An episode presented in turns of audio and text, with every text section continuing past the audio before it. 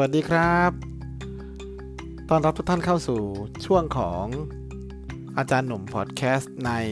รายการใจไร้ลิมิตนะครับ โดยผมอาจารย์หนุ่มสุรพงษ์ใจล่านะฮะนักพูดสร้างแรงบันดาลใจนะครับ NLP Coach และนะนักพยากรณ์ดวงชะตานะซึ่งแน่นอนว่าในพอดแคสต์นี้ ก็จะมีหลากหลายเรื่องราวให้ทุกท่านได้รับฟังกันนะครับ วันนี้จะเป็นเรื่องอะไรนั้น ติดตามรับฟังกันได้เลยครับ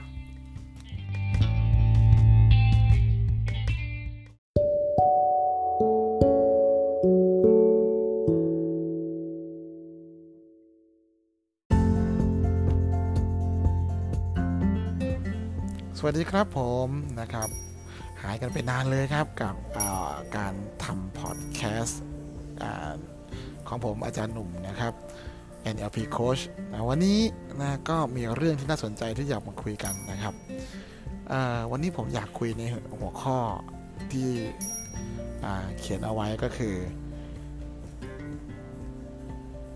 เรื่องร้ายๆนะครับ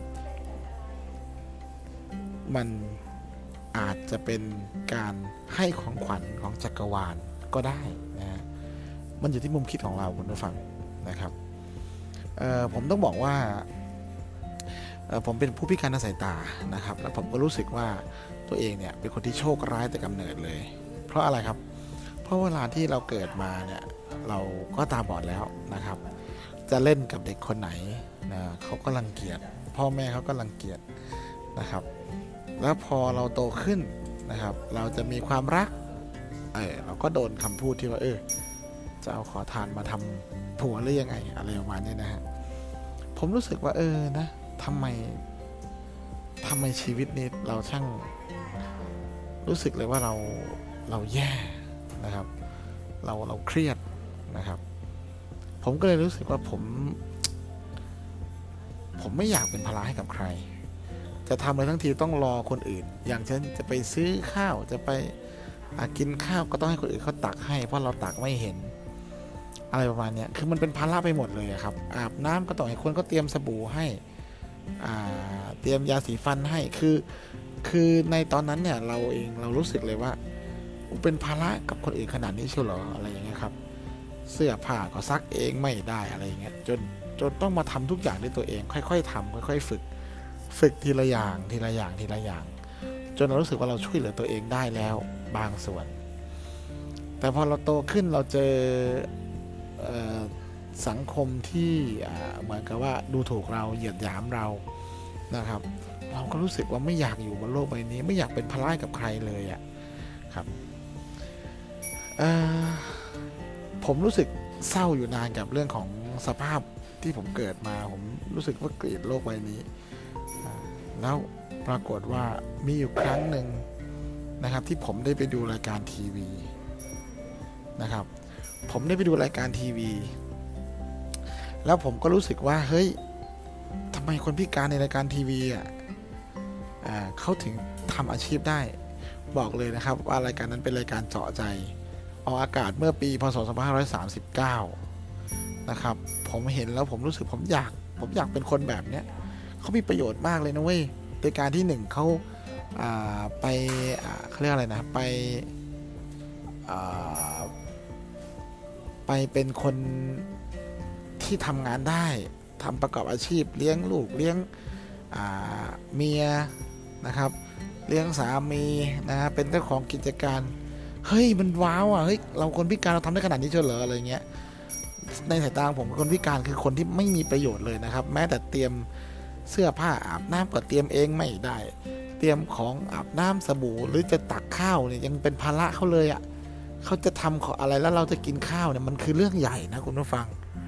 เนี่ยคือคือคือสิ่งที่มันเป็นแบบเนี้ยเวลาจะกินข้าวเนี่ย เราไม่สามารถที่จะเอา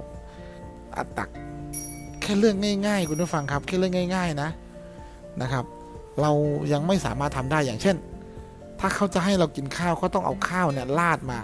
เอาข้าวเนี่ยใส่กลับแล้วก็ลาดมาให้เรากินทีเดียวนะครับ เราไม่มีโอกาสที่เราจะตักข้าวคำแล้วก็ตักกลับมาคำ ไม่มีครับไม่มีโอกาสนั้นไม่เคยได้ได้ได้ได้รับรู้โอกาสนั้นนะครับ ไม่มีครับ คือทุกคนอันนี้นอกจากพ่อแม่นะ ทุกคนเนี่ยเวลาจะกินก็คือเอาทุกอย่างใส่ในจานมาให้ผม ผมก็ต้องมาเสี่ยงดวงเอาว่ามันคืออะไรอะไรอย่างเงี้ยครับอ่าเป็นแบบนั้นแต่จริง ๆ แล้วอะเราก็อยากสัมผัสอารมณ์แบบนั้นไหมคือ แกงอยู่ซ้ายอ่าผัดอยู่ขวา ต้มจืดอยู่ฝั่งนี้อ่าเราก็แค่ ตักตามนั้น แต่ประเด็นก็คือมันทำไม่ได้ไง เพราะเขาไม่ให้เราร่วมวงแบบนั้นนะครับ คุณผู้ฟังนะครับ แล้วถ้าเขาจะถ้าเราจะกินข้าว แล้วเขาจะยุ่งเราก็โดนตีอะไรอย่างเงี้ยครับ เออ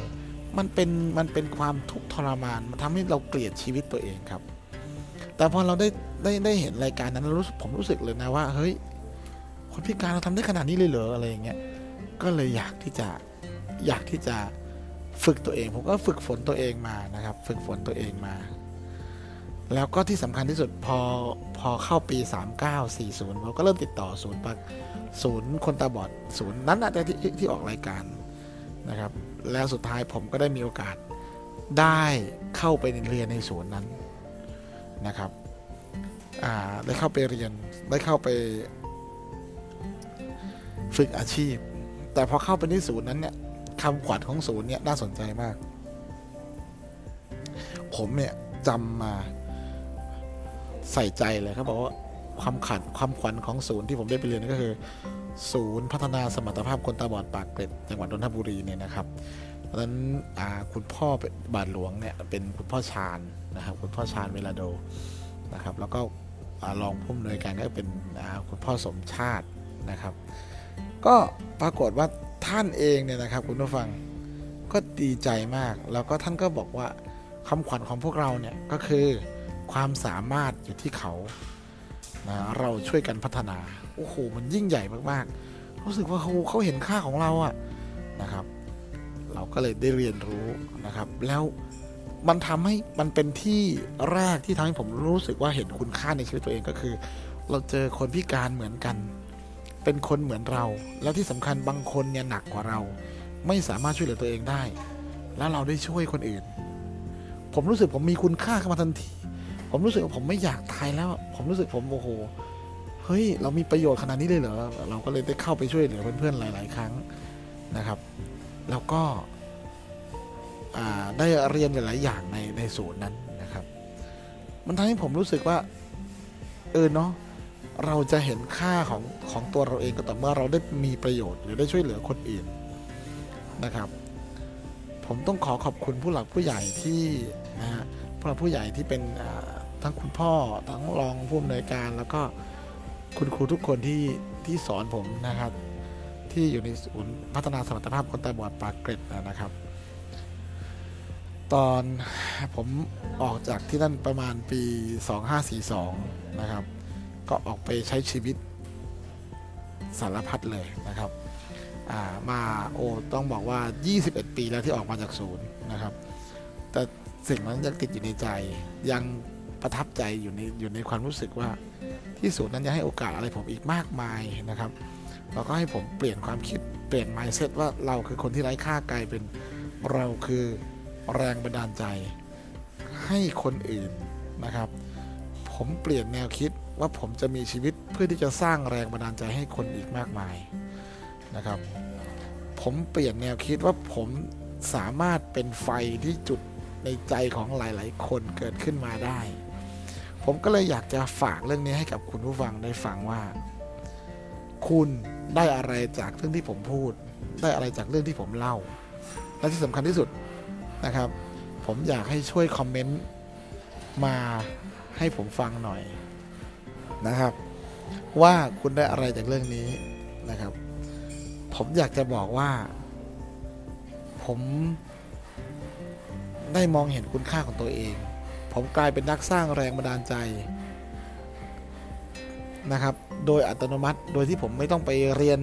ไม่ต้องไปอะไรเลย แต่ว่าความพิการของเราเราแค่ใช้ชีวิตให้ดีนะครับ ผมจะพูดกับตัวเองเสมอว่า มันไม่มีข้ออ้างที่เราจะล้มเหลว เพียงแค่